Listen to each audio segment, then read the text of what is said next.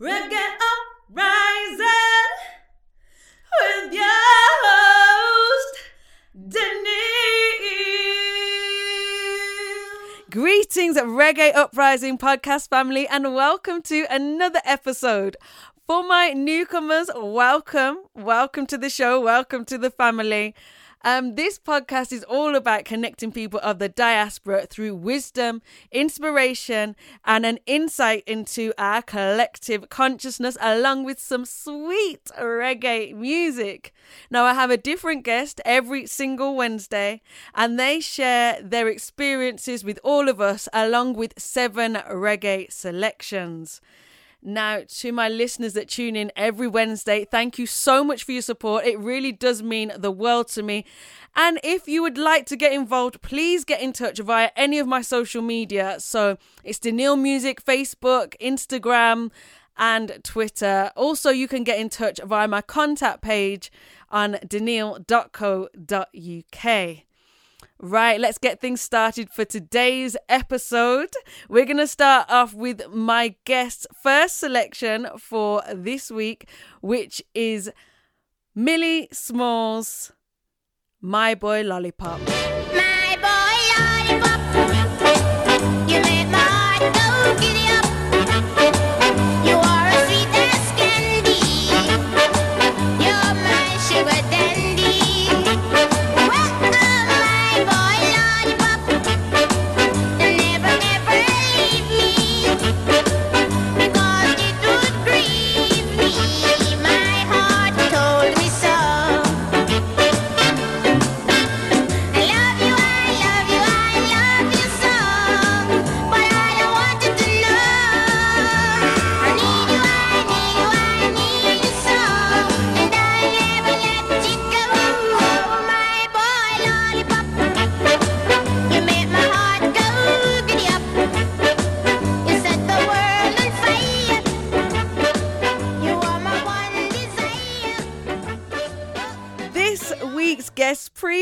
Works in the UK include being a team leader, teacher, assessor, working with adult offenders and ex offenders.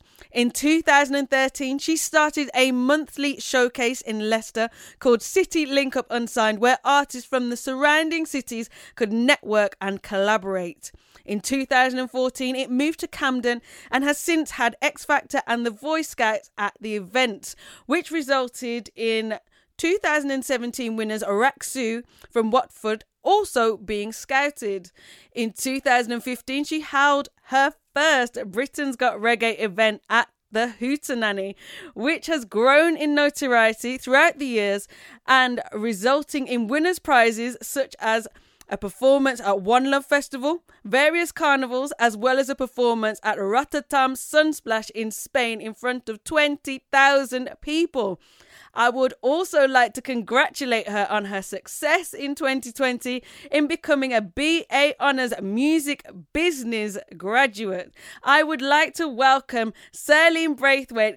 Greetings and welcome, Serlene. Hey, hi Daniel. Thanks for having me. You're more than welcome. You're more than welcome. It's lovely to have you on the show. Um, can you tell us a little bit about your heritage, uh, as I ask all my guests here on Reggae Uprising podcast? Okay, my heritage, my mum, she is from Barbados and my father is from Jamaica. So I'm a bit Jamaican Bajan. Um, can you tell us the reason for your first selection? Uh, Millie Smalls um, is an artist close to my heart. From a little girl, I had my little record player in, in my room, and Millie Smalls was the first um, 45 that I owned. And I can, it was an orange label, and I can remember everybody was kung fu fighting. That was on the B side. So um, yeah, that's why I chose it. That's always like a memory. And in 2018, I think it was 2018, I won the International Reggae Day Award, and um, Millie Smalls was nom- um, won as well. So that was like brilliant. You know, like I've grown up and I've got a, an award on the same day as um, Millie Smalls and lots of other people got awards as well. But uh, yeah, like Trojan Records and Jetstar. But um, yeah, it was amazing just to you know that you know Millie Smalls was nominated, received an award, and you know, and I was on the same panel as her. So yeah, Wow, congratulations. That's amazing. Amazing. thank you, thank you. So going back to, you know, your heritage, your childhood, growing up, what are kind of the memories that stand out for you the most in terms of, I don't know, your school days or morals that you kind of were taught or lessons that you learned in your early years? growing up, um, when I think like growing up, the the first memory, like when you say going to school, what instantly um, pops in my head is the racism that I received. um, it's a we moved into a new area in Leicester. It was Northfields, and I can remember going to the junior school. Well, well, actually, the first day we moved in, my mum was sending me shop, and I was approached by six girls. Um, one claimed to know me and that she wanted me, and not in a good way. she wanted me like I'd done her something, and obviously I didn't know her because we just moved in that day, and I was just sent to the chip shop to get something because we was unpacking.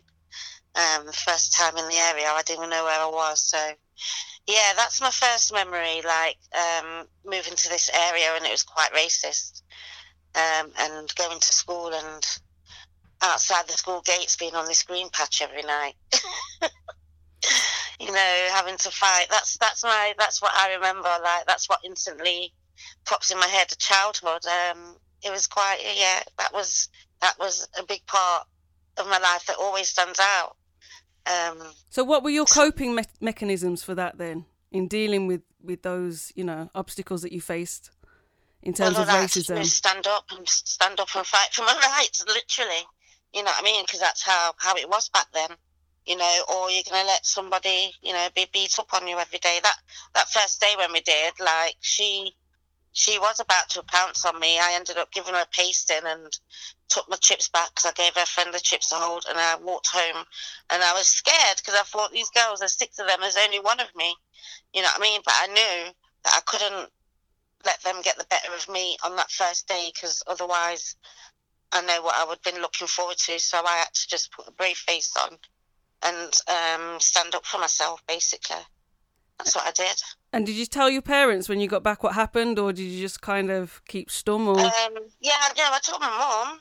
You know what I'm saying? Um, like even when I went to school at first, I wasn't um, like I was taking all the aggression and taking all the mouth because I know my mum ain't sent me to school to fight, and my mum will beat me if I'm fighting at school. And it went until I went to my grandma's, my Jamaican grandma. She's a Christian, and I told my grandma, and she just said to me, "Celine, if anybody lick you, lick them back." and from that day when she told me that, that's exactly what I did, and that sticks in my head as well. So yeah, I stood up for myself because I wasn't standing up for myself at first. But she, the way she said it, the aggression, and she's my Christian grandma. She told me, "Don't take it. If anybody licks you, lick them back." You know. And from that day, I just done what she said. Can you remember any other life lessons that your your grandmother, you know, kind of instilled into you from young? Um, from young, I've always been taught to um, respect my elders, and I think that's really important. Like, you know, um, you can't walk in somebody's house without saying good morning, good evening, good afternoon, whatever it may be. You know, Mister or Mrs. You call them by their, you know, you don't call them by the first name. You know, like yeah, just manners and respect. We're going to move on to your next selection, which is Bob Marley, War. Why did you choose this selection? I think um, we're all going through this COVID situation. Everyone's got their own thoughts, and basically, that song just, you know, um, yeah, that song just reflects what we're going through. Here we go with Bob Marley, War. until the philosophy which old one race superior and another inferior is finally and permanently discredited and abandoned. Everywhere is war. It's a war that until they're no longer first class and second class citizens of any nation, until the color of a man's skin is of no more significance than the color of his eyes. Miss a war that until the basic human rights are equally guaranteed to all without regard to race. This a war that until that day, the dream of peace, world citizenship, rule of international morality will remaining but a fleeting illusion to be pursued. Now, can you tell us more about your progression into working with ex offenders? Okay, um, working with ex-offenders is a job I got. I started working at um, Send Prison on the resettlement unit, helping the females um, upon release. So at them times they bought the pin phone system, so it was hard for females that were being released into the um, be released into the um, community, they need to get their children's back. They need to get their houses sorted out. So it's very difficult when you've only got a pin phone system where you can just ring particular numbers. And sometimes waiting on the officers, it could take weeks, leading into months. So we was there just to give them that direct support. So anything they needed, we could do the research, get the paperwork, find out the information, and get it back to them the next day. You know what I mean, or the same week. You know, so um, that one came to an end. That was a week, a year's pilot project. Um, I applied for another job um, um, with another organisation working with offenders and FX, offenders, offenders and ex-offenders. Um, I think I was a job broker in that one. Um, we went into prisons. We helped women that were coming on release, trying to get them into employment and training. Um, we were used to go to do talks in prisons and stuff like that. And um, I then, that one came to an end after three years. I then worked in a college um, on a program um, training um, offenders and ex offenders. We put them through a qualification, and I was responsible for finding them work placements. So the qualification went alongside the work placement, so they'll get the experience um, like in a hostel alongside the job. So that was my job was to find the organisations and um, do these, make these partnerships up with the ex-offender and the organisation. Used to do CRB checks and stuff like that. And that one came to an end, and then I applied for a team leader's job and um, I got that, you know, and uh, yeah, it, it just happened so quickly, um, and yeah, I was there to, for three years, and that led to, you know, I had a car accident. I stayed there for a year, then I left work because I wasn't very well. So yeah, so yeah, I worked my way up to team leader, so I felt really good. I was on a good wage. Okay. Yeah. In terms of your, um, you know, the training that was offered to those offenders and ex-offenders, um, can you tell us what that entailed? What kind of training they offered, and in terms of the talks, what were the talks on, and who were the talks by? Okay, so um, the training offered to this, it was a qualification. It supported. It was called supporting the needs of um, offend offenders and ex-offenders. So I think it was a level two or three qualification. So they'll come to our college and they'll have days like two or three days where they'll, um, you know, go through the qualification and meet all the criteria. So they'll get teaching sessions. They'll get job um, broking sessions, which I used to run as well. So basically, we'll show them how to go through an application, how to write the CVs, you know, how to disclose gaps in their work history because um, a lot of the people we work with were out of, didn't even finish school, they was out of work for a long time, they might have been in prison, you know, so they might not have a work history. So it's about how disclosing that to get a job. So there's certain techniques you can use, you know, how you um, explain yourself. So we help them with a job because obviously they've got to explain that big gap, what's missing out of their history. So yeah, it's things like that we help. So job brokering as well. Um, the talks, um, some of us had the opportunity to go to um, Sweden on a couple of occasions to talk about the work we was doing at these organisations. I'm trying not to mention the names. I don't know if it's okay. Um, so yeah, and we used to um, have conferences while we was away with people from all over the world, um, where they'll discuss how they did it in their countries and how they work with female offenders in particular. Um, we visited, um, I think it was in Switzerland or Sweden. Switzerland, I think. We visited a prison there. It was like by a lake and you know how the women did it. They shared like sort of kitchens. They were sort of trusted. So it's like a halfway house. So basically it was just learning lessons learned from each other. Done lots of pilot projects um, away from that as well.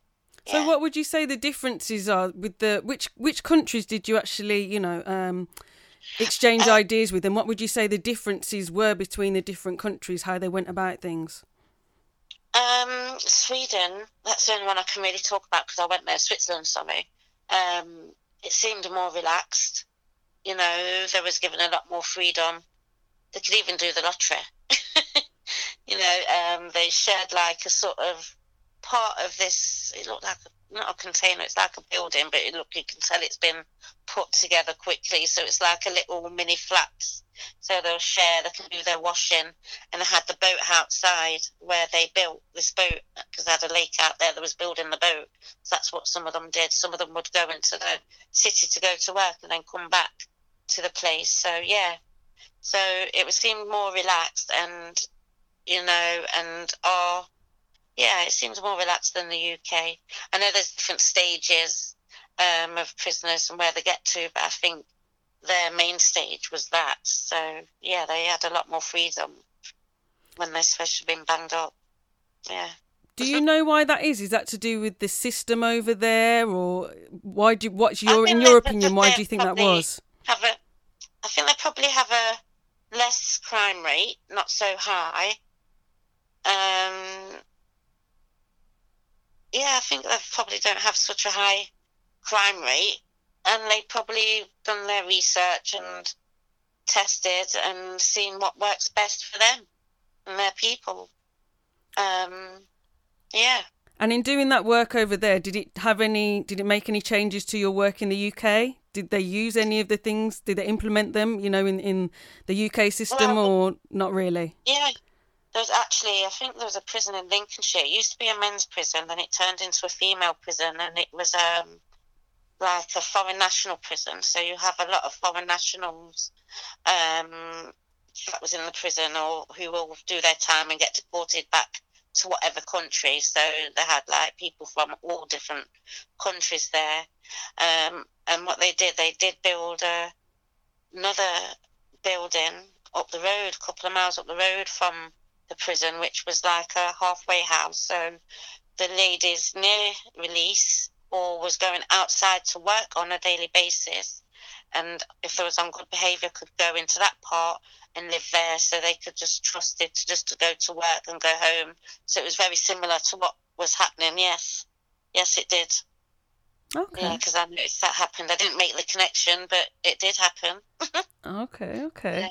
Um, you did mention earlier as well that um you were in an accident, and was that the cause for you to change, you know, from from doing that work Yeah, into going into events? it- What what was the accident? How did that, you know, what was the change that happened that you know made you get into that sector in, into events?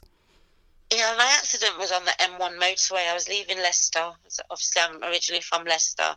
Um, I live in London, and so I was visiting my family Sunday night, coming home to get work, go home on go to work on Monday, and um, basically I was driving in the fast lane, but I was forced to go in the fast lane. There's a car in the middle lane that didn't need to be in the middle lane, and as I was passing him, he sort of well, not as I was passing him, as I was about to pass him, he sort of sort of glided in front of me. It wasn't a definite move. It just sort of glided. I put my brakes on, you know, when your heart flutters.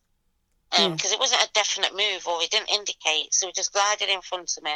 I put my brakes on and then he moved back over. I'm thinking, you idiot, you know what I'm saying? Because he didn't even indicate or anything. So I'm, because I've slowed down now, I'm still in the fast lane. I put my foot, down, let me get past this man. And as I was trying to go past him again, he's, he's swerved again and he's clipped my car. So my car just went out of control. It seemed like forever. I was banging on the um, middle of the, the central reservation. Um, and then eventually it stopped. I looked behind me. I was hit with something. I didn't know what it was. I didn't know where it was.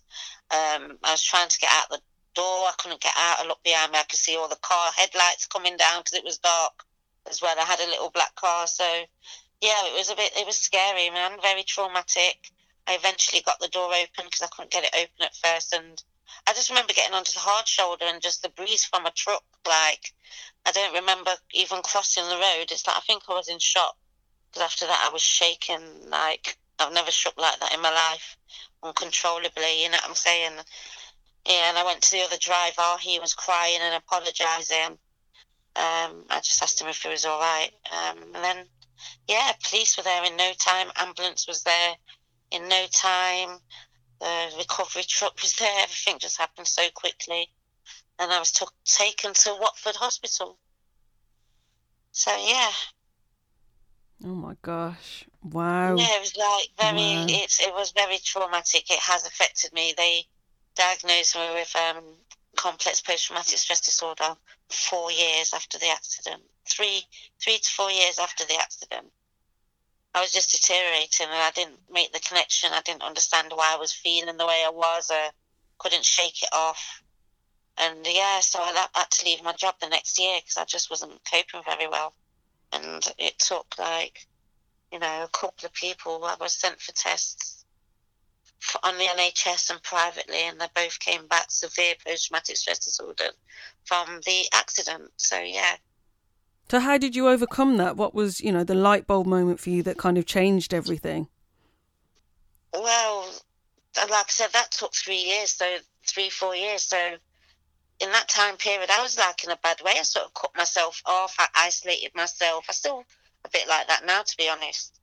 Um, and i wanted to know like what life is about. Why am i here? Because like i nearly lost my life. So like i was reflecting how i lived my last few months. I hadn't even seen my family. Everything was just thrown into work. You know i lived and breathed work. And i'm thinking i ain't even like see my family. I've not been to Leicester hardly this year, you know what I mean? Twice, if that. You know what I mean? No one's seen me. So, yeah, so that was my light bulb moment. And, you know, I've got to, you know, I vowed I, I need to do something for myself. You know, I want to be more free in what I do in my life. I felt like reflecting on working, I felt like, you know, I give too much. You know, I can put that energy into something else yeah, Something you really enjoy and that fulfills yeah, you. For, something yeah. I enjoyed, but not that I thought it was music. When I got into the music, um, it was at that time when I was diagnosed. I felt like I got my mojo back 'cause I knew, you know, knowing what was going on. I didn't know what was wrong with me. I couldn't understand why I couldn't shake this thing off. So now they had this name, even though I don't like to take on labels, but like um, this complex post-traumatic stress disorder. So I felt like then I want to do something because I'm a person that likes to keep doing different stuff, keep busy. But you know, this issue what I was having, I didn't understand it, and I didn't feel like doing anything. I didn't want to see nobody, speak to nobody. I just wanted to be on my own. So, yeah, that's how it was. Okay, wow. Oh my gosh, what a story. Um we we're just going to move on just for a second because I need to squeeze in another one of your selections, but we are going to continue talking about your work in events and how all of that's evolved. Um your next Yeah. selection is Claire Angel Run the Wicked Away. Can you tell us a little bit why you chose this selection without telling us too much about, you know, your events if you can? Because we're going to get Okay. onto that. Okay, I chose this song. Um, I think it's a great song. It's an artist I worked with, and this song got her to number went to number seven in port in Europe. Um, yeah, in a quick, a quick, um, quick time it did. Um, with the help of Bucky Joe, who um, recorded and did the rhythm for. her. So yeah, that's why I chose it. I like the lyrics. I like the song. I like how she sat on the rhythm. Yeah. Here we go with Claire Angel, Run the Wicked Away. When them come with them hate and them folly and them thing and I control the mind of the young innocent, we a go burn them out, yeah. We a go talk it loud and proud, yeah. yeah. We see them from afar, them a come with them blur and them now put them more side in a them heart. We a go burn them out, yeah. We a go shout it loud and proud, yeah. Watch it.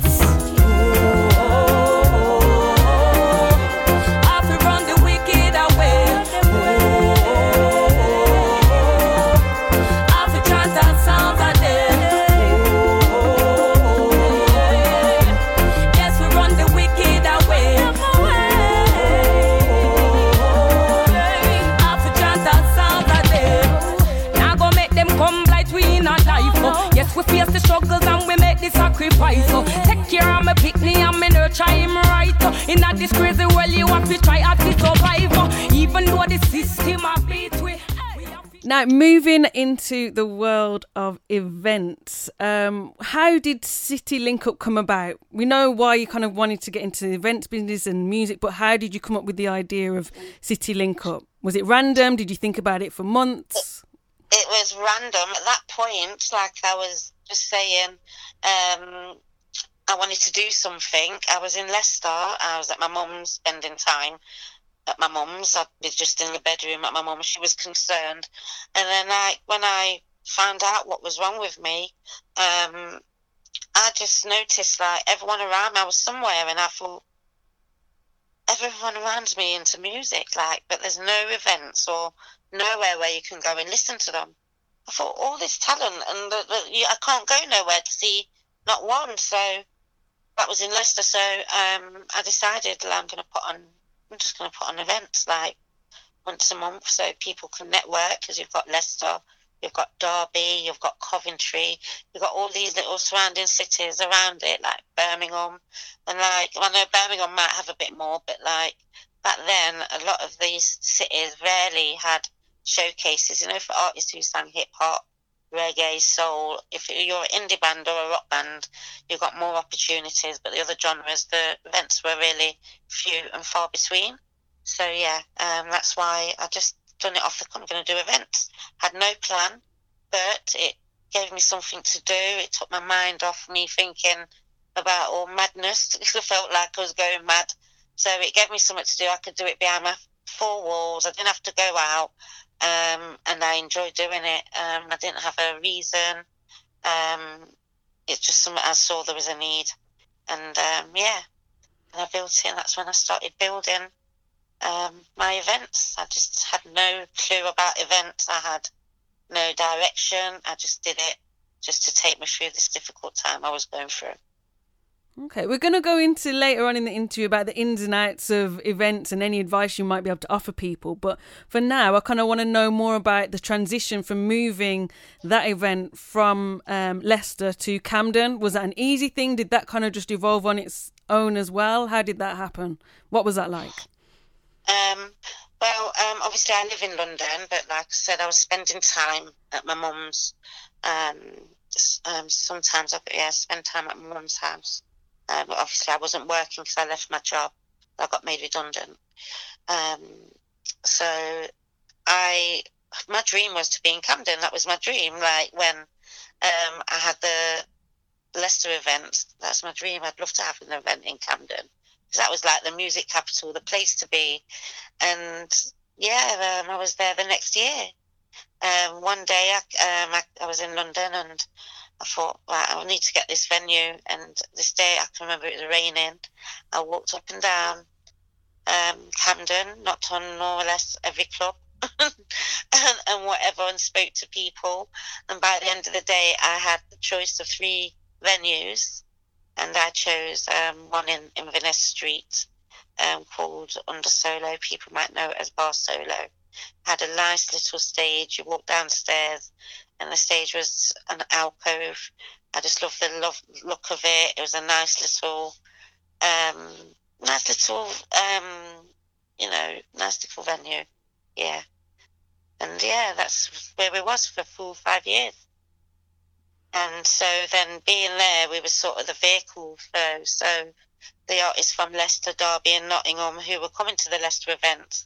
Now I could invite them to um, Camden, you know, so that was opening doors for them to get a wider audience or to be seen from a different crowd. So yeah, that was good. Like I, I was sort of the vehicle then to help the artists from the Midlands get spots or you know opportunities in London. Wow, so it kind of sounded like you kind of followed your intuition and just let things evolve as time went on.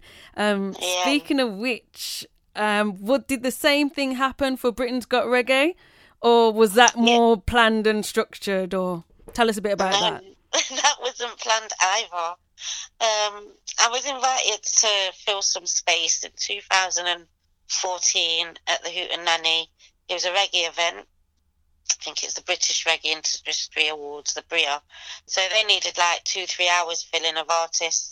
So they saw City Link up. They didn't want it to be reggae. They saw City Link up and said, "Yeah, can you fill that?" I thought that's a great opportunity, a different venue and like I just love the venue. I love the live band, and I know um, the um, Cecil Rubin. He does a reggae Thursdays, so obviously I know some reggae artists from the Midlands. So it was it was kind of similar. So um, I asked him if I could do an event there. And he said yes. He gave me one January the 29th, 2015. I even remember the date. And um, I came up with the name Britain's Got Reggae and just advertised like I do the City Link Up. Um, looking for reggae artists to perform on this date. Send your songs and email, you know, you send your bio and your email to this, you know, details to this email and um, get in touch. And I was inundated with emails. So um, we picked six people um, geographically because we had loads of like 70 odd people. So um, we had to pick six people. So me and the team sat down and we chose our six and we ran the event. Um, and we decorated the stage with the City Link Up banners and everything. And like Cecil Rubin just loved it. He said he loved the talent we brought. He'd never seen them before. He loved the way we decorated the stage, the professionalism, blah, blah, blah. You know what I'm saying? So he said, Can you do more dates? So um, I said, Yeah, I'd love to. Um, he gave us April. So from the January it was April, and then from June to December. So there were seven dates in 2015. So from the January to the April, obviously I had three months. I just said to myself, I'm going to turn this into a competition. And that's what I did. So, yeah, and it's just gone on, and I've just, you know, tried to perfect it as we've gone along, and, you know, trial and error. What an Yeah, so- amazing story. Oh my gosh. So it just kind of, like I said, everything's just kind of evolved in right place, right time, right people, Yeah. meant to be. Yeah. That's amazing. Um, we're going to talk more about it, but I just want to go on to your next selection for now, um, which is Raphaelia uh, Crazy. Did I say that name correctly? Yeah, Raphaelia. Yeah. Tell us why you chose this selection. Oh, I love the song. Um, it's a famous tune. Um, Louisa Marks sang the original song, um, and I think this artist sings it beautifully. You know, and yeah, I yeah, it's a it's a good track. I think a lot of people will love know and love this track. So yes, that's why I chose it. It reminds me of my childhood. My aunties, you know, they love their lover, lovers rock and stuff like that. So yeah, that's why I chose it. Here we go with Raphaelia Crazy. You've got two sides. One nice, one mean. I can't leave. I'm stuck in between.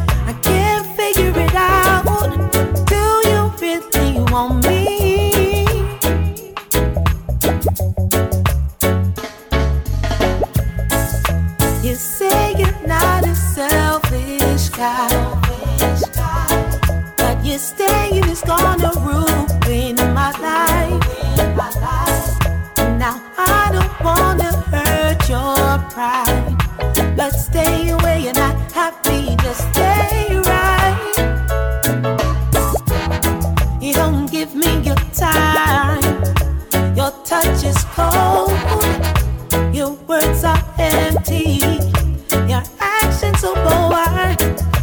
Why do you stay? Do you really want me? Now, can you tell us um, what were some of the challenges you faced in producing the show, in, in producing Britain's um, Britain's Got Reggae? Um, the main challenge is funding. Um, the accident I told you about earlier, um, I had a payout and I looked after my mum, and the rest of the money I invested in Britain's Got Reggae to, you know, for it to happen for the first three years. That that happened, you know, that that money finished in 2018 and 2019 was the first time we got funding from the arts council. We didn't think we was able to get it. Someone said you know we won't be able to we're not, we wouldn't be eligible. But when i checked it out we was. I mean actually someone from the arts council reached out to us. So yeah um they yeah they reached out to me and then i knew i was eligible so yeah and then 2020 covid happened I had my event planned and we had to cancel. So, yeah, so I'm looking now to revamp and um, bring something for our fifth year because it's our fifth year this year. So we want to really make something happen. But with COVID and the uncertainty, and now we know live music is not going to be happening, at least for this year, um, in venues as far as we can see. So, yeah. Um, we've had to come up with other plans. So that's a massive challenge. It may mean we have to revamp the whole thing. So Mm. that's the main challenge. But yeah, throughout it's the funding and lack of funding and support for reggae music. I think um, reggae, like, it needs to be more on mainstream. You know, it's like it's not being shown or given the opportunities as other genres are. You know, they're saying, oh, reggae they probably think it doesn't draw people. I'm talking about conscious reggae as well, not dancehall or the crossovers. I'm talking about reggae or what younger people, their interpretation of reggae. I just don't think there's enough platforms in the mainstream media. You know, I think there's the people are crying out. They'd love it if reggae went on the TV. I'm sure it will blow all the all the other genres out of the wall. You know what I'm saying? That's what I think. Well, most definitely. When you go on the, you know, I do the festival circuit. When you go on the festival circuit, even if it's not a reggae festival, you play any reggae tunes to anybody in a festival, and everybody is up, everybody's vibing. Doesn't matter if it's not their genre. Like they hear the bass line, everybody goes crazy. Do you get what I mean? Exactly. So and they, you know, it's powerful. every corner of the earth. You know, I mean, who hasn't heard of Bob Marley? You know, you know, like there's like every corner. Reggae is massive. Europe, it's massive. In Asia, it's massive. You know, like yeah, like I think it's just underrated in the UK, and I just think there must be more. Should be more opportunities for the younger artists as well, the ones coming up. You know, well, the this is this is why platforms like us are so important to you know for the progression of the genre and to put Yeah. out positive mes- messages rather than the same old same old you know um harmful or negative stereotypes that are you know being put out generation after generation. You know we Yeah. have to keep up the hope. Like you said in terms of the funding someone was you know telling you oh well you won't be able to get that funding. That just shows um, our young people and in fact any generation just because one person tells you you can't do something you know doesn't mean that it, one it's Yeah. true. And what's their motive for it? And and two like you should do what you know is right. You don't make Yeah. anybody stop you on your journey. So that that just shows. But what i want to ask you is Um, in terms of what you were saying about the um the money aspect of things what would you say the biggest cost was then for you putting on the event? You said you needed funding. What was the thing that cost you most that maybe you hadn't thought about or, or cropped up or you know for people that are putting on events in the future Well, like, um, you know, I was quite, the Hootenanny helped a lot because Cecil will give you a little fee to um, pay for the band, basically. Um, so you can, you know, you've got that to, so you can make the event live. But it's like, you know, people have been helping me or, you know, the team have been working together um, on the project and, you know, without no pay you know um, there's a lot of travel costs involved. You know we'd like to um, you know for the entrants not having to have to walk out for their travel. So this year that's what we was planning to do you know. Um, so it's things like that. It's just um, it's not cost it's just overheads You know, it's not like we want to buy this big thing. You know, it's just the basic things to run the event to make Everything adds up basically. It's the little yeah, little things. adds up. Yeah. Yeah.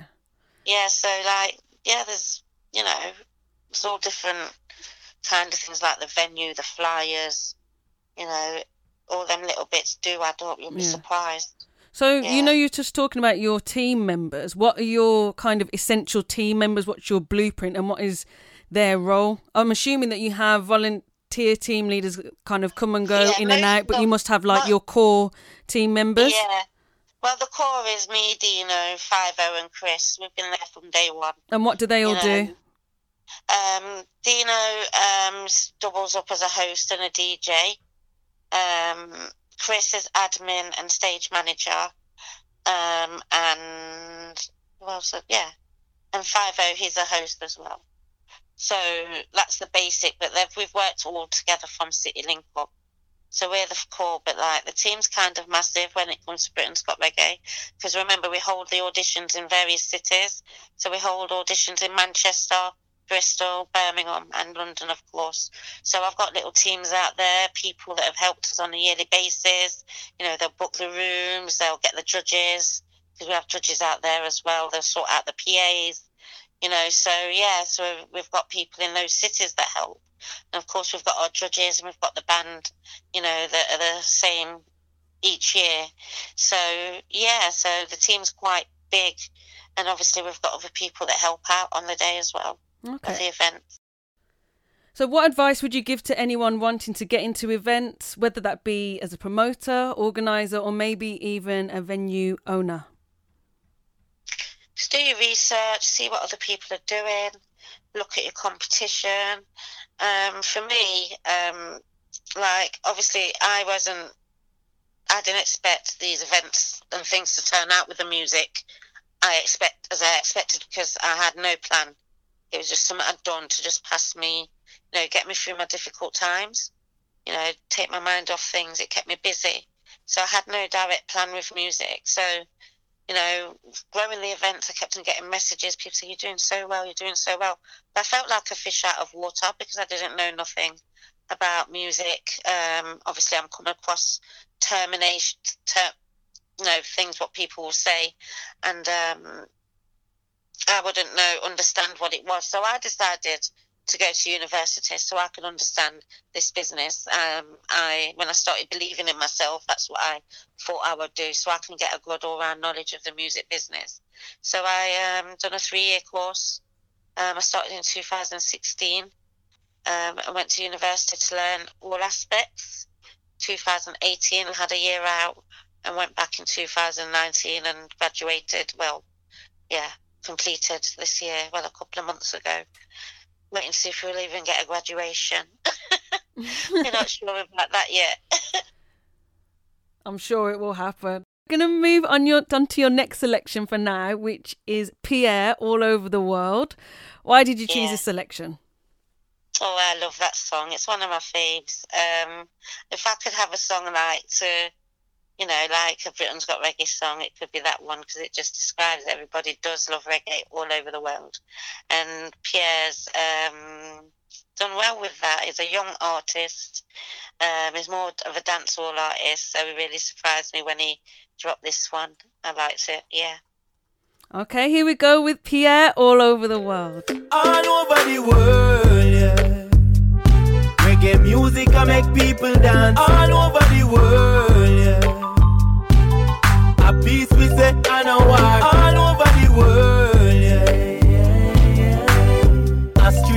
vibes all over the world, yeah, yeah, yeah. Reggae music, reggae music. It no matter where you come from. When you hear this, you fit on it up and dance, have a good time with your friend them. Positive vibes in abundance. Me love reggae music from me a youth of Jamaica. I catch rainwater in a jump on. Don't waste time, I worry. Tomorrow is a new day. All over the world, yeah.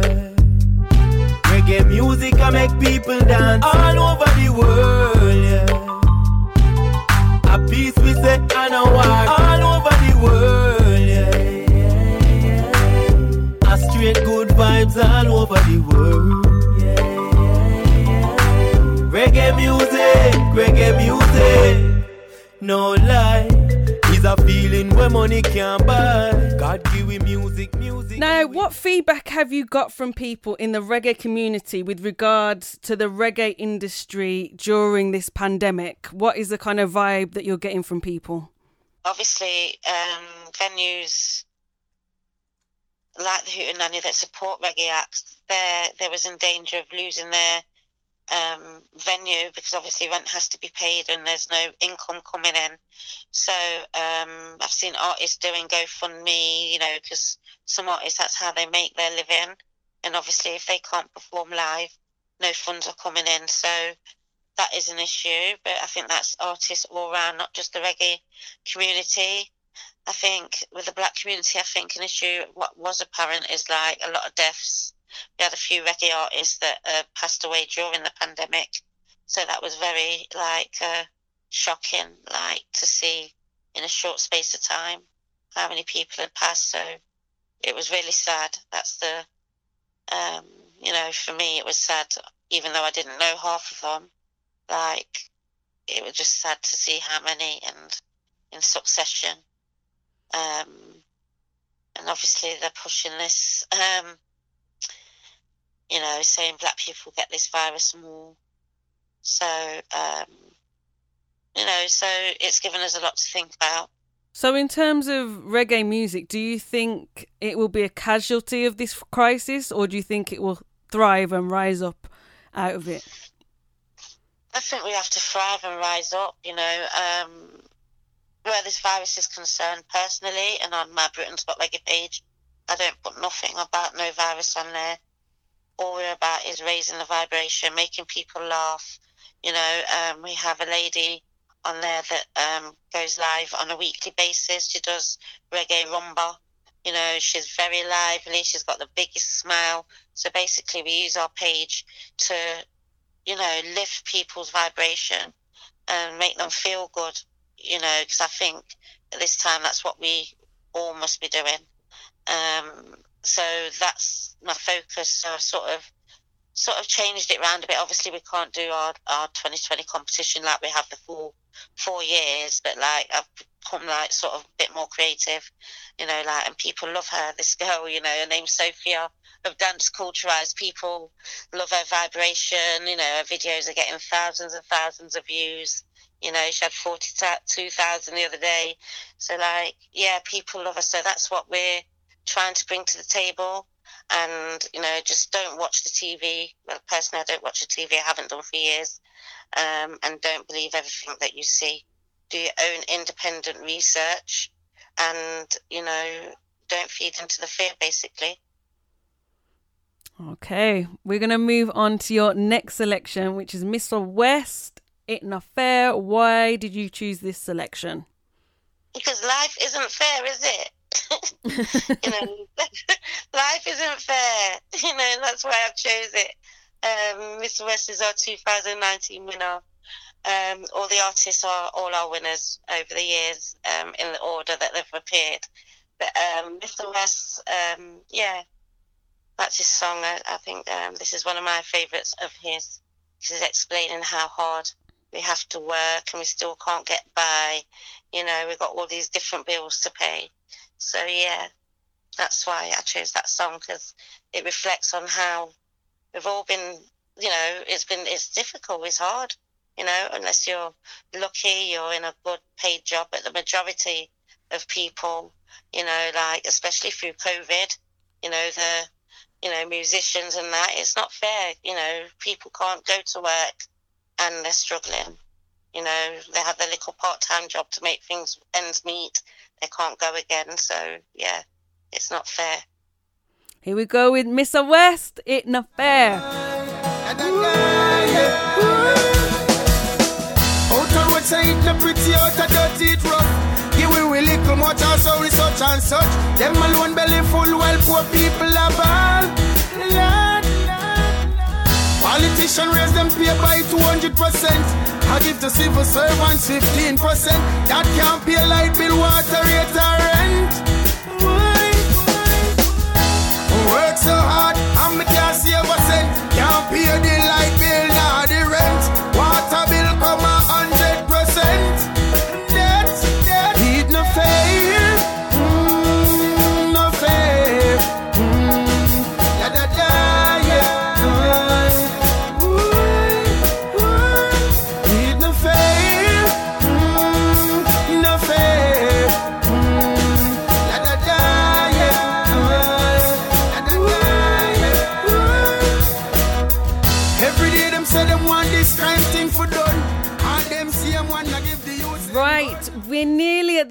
interview, but I've still got quite a few questions, so I'm going to kind of do a quick fire on you. So if you could do it as short as succinct as you possibly can, I would really appreciate it. So we can squeeze all of the interview in on all of the tunes, uh, all your Okay. selections, obviously. Um, do you think it's still possible for new artists to have longevity in the industry as people's attention spans are kind of diminished and there's this strain on time nobody's ever got any time for anything do you think you know these new artists come in and can keep people's attention or they're just going to be replaced by the next new trend what, what's your opinion on that Well, I think, yeah, they're, they're, of course they can. I think there's room online. Everything's going online, and I think people have got more time on their hands now than more than ever.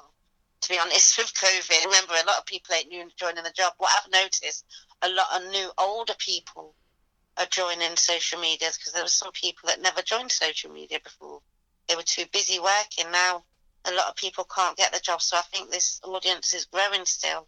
Um, the market's always been saturated. I think. Um, I think, you know, there's room for anyone. If you're a good artist, you're going to get that attention. You know, people get attention always on social media. People come up with all kind of different things to get attention. They might not even be the best singer. They might just be funny. They might just have this attitude. So there's all different ways you can, you know, get them algorithms going. So yeah, it's it's you know putting in the time and the effort and being consistent. So so do you think because it's all moving online and this live interaction face to face aspect has kind of been lost um, do you think the soul is being taken out of the music? Because we all know that when Of you hear an artist live versus hearing them on a track, you can never capture that sound. Yeah. And what you Of were saying course. about the artist being, you know, um, if you, you know, you might be funny but not be so talented, are we going to lose them talented artists because they're not very good at marketing or they're not particularly funny but they're amazing musicians? Yeah, um, yeah, that could be. It is hard. It is hard, but like I said, um, if you're consistent and you're serious about your thing and you want to go, you can do anything you want to do. You know, if you're really serious about um, pushing your thing, you have to put the time in. It's not gonna, you know, nothing comes easy. You know, um, Britain's got reggae. We've built our Facebook pla- platform. We've got over 130,000 followers, and you know that is being consistent. When I first started, no, we weren't getting the attention. It was hard, but it's through being consistent, looking at your content, um, looking at what works well, what works better, what don't work so well, so you don't make that mistake again. So it's just looking at it and analysing what you're putting out there and see what reactions you get. You know, you've got your analytics there. You can check. You can look at every, everything. Look at each post to see what works well. So that's what how I did it.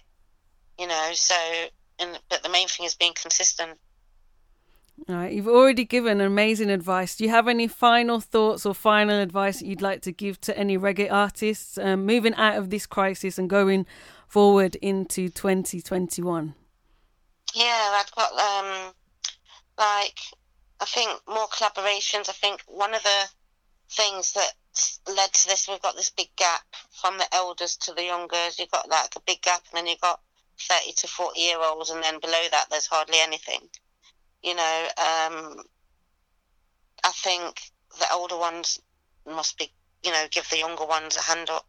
More collaborations, like, you know, like like um, Chronixx and Protoje with Koffee and Lila Iké. They're established artists in their own right.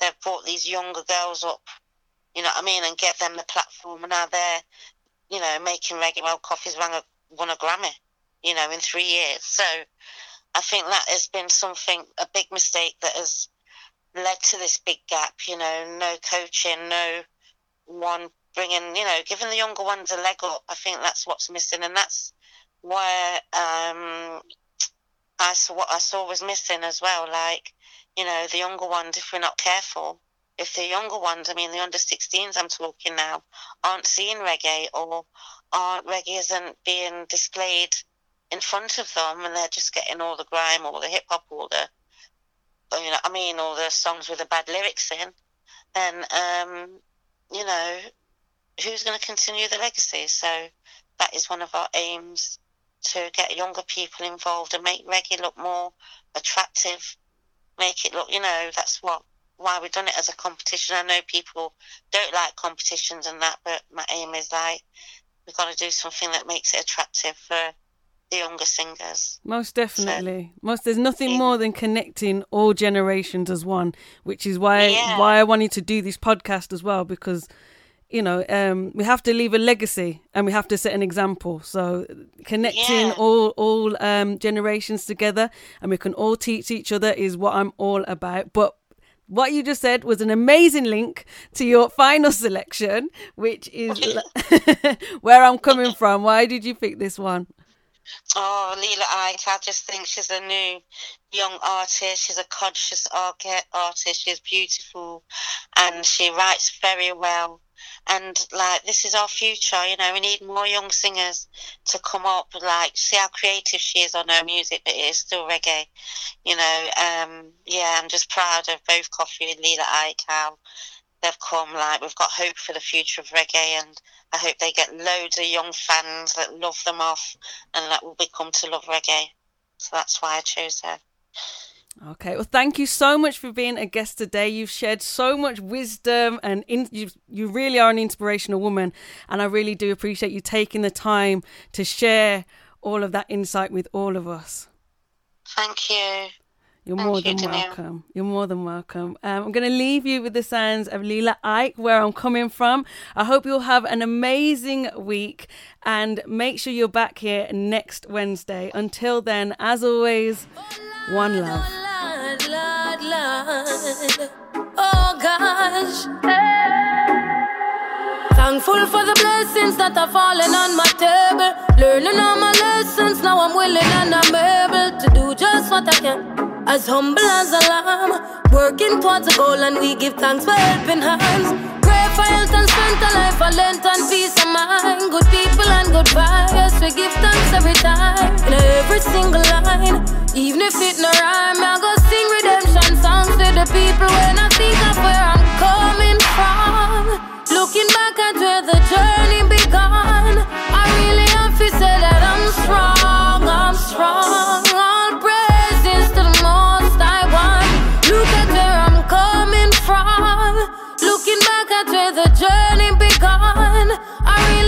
to say that I'm strong, I'm strong. All the life of a queen in a this your concrete jungle. Firm in a regime, so you not go see me stumble. Mama say no come a town and mix with dirty bungle. See they know me just a rise and summarize as some a humble. Of Christiana, yes me left go look for mine. Never sell my soul, me settle down and take my time. Do it for the love, so naturally the lights that shine. Now me realize it's by design. When I look at where from, Looking back at where the journey began.